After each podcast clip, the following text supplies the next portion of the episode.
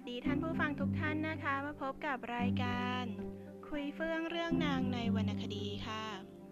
พอดแคสต์ที่จะพาทุกท่านนะคะ ไปรับฟังเรื่องราวที่น่าสนใจของนางในวรรณคดีค่ะ โดยเรื่องราวที่เราจะมาเล่าให้ท่านผู้ฟังได้รับฟังในวันนี้นะคะ คือเรื่องราวของเดียวเซียนค่ะ ซึ่งมีฉายาว่าสาวงามลุ่มเมือง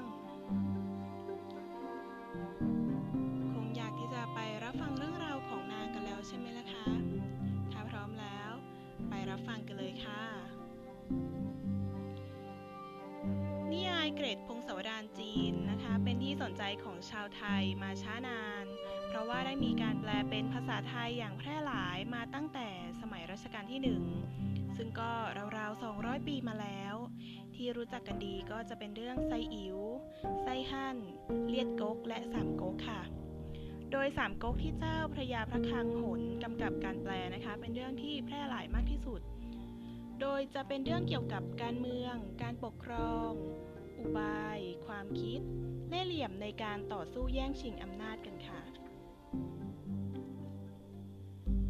เตียวเซียนนะคะเป็นสาวงามในเรื่องสามก๊กซึ่งเป็นบุตรตรีบุญธรรมของอองอุ่นขุนนางชั้นผู้ใหญ่ในสมัยพระเจ้าเลนเต้ซึ่งเป็นยุคที่ขันทีทั้งสิบเนี่ยมีอำนาจในราชสำนัก และได้เข้าไปวุ่นวายก้าวไก่กิจการบ้านเมืองจนทำให้ เกิดความเดือดร้อนไปทั่วนะคะ และในสมัยนั้นยังเกิดโจรผู้ร้ายชุกชุมเป็นอย่างมากเลยล่ะค่ะ เจ้าเมืองต่างๆเนี่ยก สุมผู้คนคิดตั้งตัวเป็นใหญ่ เมื่อเวลาผ่านไปนะคะ ถึงคราวที่พระเจ้าเลนเต้เนี่ยได้สวรรคตลง โคจินซึ่งเป็นขุนนางผู้ใหญ่เนี่ยได้ เชื้อเชิญต่างโต๊ะเจ้าเมืองซีหลง มาช่วยปราบพวกขันที โคจินเนี่ยจึงถูกพวกขันทีฆ่าต่างโต๊ะนะคะเมื่อปราบขันทีได้ก็คิดตั้งตัวเป็นใหญ่ค่ะ จึงได้ยกพระราชบุตรองค์เล็กขึ้นเป็นกษัตริย์ ให้พระนามว่าเฮียนเต และเมื่อต่างโตะนะคะได้เป็นผู้สำเร็จราชการแผ่นดิน ในตอนนั้นนะคะก็มีเจ้าเมืองเต็งจิ๋วผู้เดียวที่ต่อต้านต่างโตะนะคะ โดยเจ้าเมืองเต็งจิ๋วเนี่ยมีทหารฝีมือเก่งกาจที่ชื่อว่าลิโป้ เมื่อออกรบครั้งใดก็ได้ใช้ชนะเสมอนะคะ ด้วยฝีมือที่เก่งกาจของเขา ต่างโต๊ะนะคะ จึงจัดเงินทองเพชรพลอยของมีค่าม้าฝีเท้าดีไปกำนันลิ ชักจูงให้มาอยู่กับตนและรับเป็นบุตรบุญธรรมทำให้ต่างโตนะคะมีอำนาจมากยิ่งขึ้น แล้วก็ไม่เกรงกลัวผู้ใดเลยค่ะ ในขณะเดียวกันนั่นเองนะคะอ้องอุ่นซึ่งเป็นขุนนางผู้ใหญ่เนี่ยก็ทนไม่ได้เขานะคะเกิดความสงสารพระเจ้าเฮียนเต้และประชาชนเป็นอย่างมาก จึงได้คิดอุบายสาวงาม ได้คุกเข่าขอร้องบุตรีบุญธรรมให้ ร่วมทำกลอุบายในครั้งนี้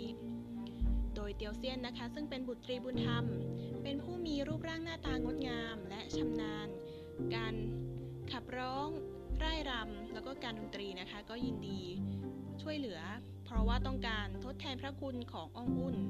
แล้วก็ช่วยเหลือบ้านเมืองไปด้วยค่ะ โดยอองอุ่นนะคะได้เชิญลิโป้มาบ้าน และให้พบกับเตียวเซียนผู้เลอโฉม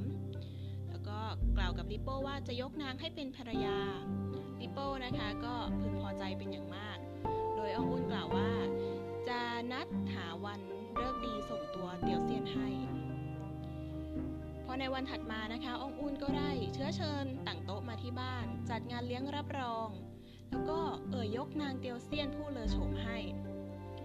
ต่างโต๊ะนะคะก็ได้รับเตียวเซียนไปบ้านตนในวันนั้นเลย ต่อมานะคะลิโป้มาถามข่าว เกี่ยวกับเตียวเซียนองอุ่นจึงได้บอกว่าต่างโต๊ะเนี่ยใช้อำนาจที่มีบังคับรับตัวเตียวเซียนไปเสียแล้วลิโป้เมื่อได้ฟังดังนั้นก็โกรธมาก กลับไปบ้านต่างโต๊ะนะคะ ได้ลักลอบพบกับเตียวเซียนในสวน เตียวเซียนก็ใช้มารยาหญิงร้องไห้รำพันว่าต่างโต๊ะเนี่ยได้บังคับเอาตัวมาลิโป้เมื่อได้ฟังก็ขัดเคืองต่างโต๊ะยิ่งนัก เมื่อต่างโต๊ะเข้ามาเห็นทั้งสองพูดจากันก็ซักถามนะคะเตียวเซียนเนี่ยก็เลยร้องไห้ มารยาว่าถูกลิโป้ลวนลามต่างโต๊ะ เมื่อได้ฟังดังนั้นก็โกรธมากผิดใจกับลิโป้ค่ะองอุ่นได้สมคบกับลิโป้ลวงต่างโต๊ะให้เข้าเฝ้าพระเจ้าเฮียนเต้ว่าทรงประชวรหนักขุนนางเนี่ยจะพร้อมใจกันมอบราชสมบัติให้ต่างโตะและเมื่อต่างโตะเข้าไปนะคะ ก็ได้ถูกลิโป้สังหารเสีย ส่วนเตียวเซียนเนี่ยก็ได้ไปอยู่กับลิโป้ซึ่งต่อมานะคะพรรคพวกของต่างโตเนี่ยก็ได้ยกทัพเข้าตีเมืองหลวง ได้สังหารอ่องอุ่น ส่วนลิโป้เนี่ยหนีไปได้ แล้วก็ในเรื่องเนี่ยจะไม่กล่าวถึงเตียวเซียนอีกเลยว่าเป็นตายร้ายดีอย่างไร ส่วนลิโป้นั้นนะคะ ถูกโจโฉขุนศึกอีกคนนึงจับตัวได้ แต่ว่าเขาก็สั่งให้ฆ่า ราะว่าถึงแม้ว่าลิโป้นะคะ จะมีฝีมือที่เก่งกาจเพียงใด แต่ว่าเป็นคนอกตันยูเลี้ยงไม่เชื่องไว้ใจไม่ได้ค่ะ นับจากนั้นมานะคะ เตียวเซียนจึงมีชื่อในประวัติศาสตร์ว่าเป็นผู้อุทิศตน ช่วยกำจัดผู้คิดมิชอบต่อบ้านเมือง จึงมีสำนวนจีนเรียกว่าสาวงามล่มเมืองค่ะ เป็นยังไงกันบ้างคะรับฟังเรื่องราวของเตียวเซียนกันไปแล้ว ก็หวังว่าท่านผู้ฟังทุกท่านนะคะ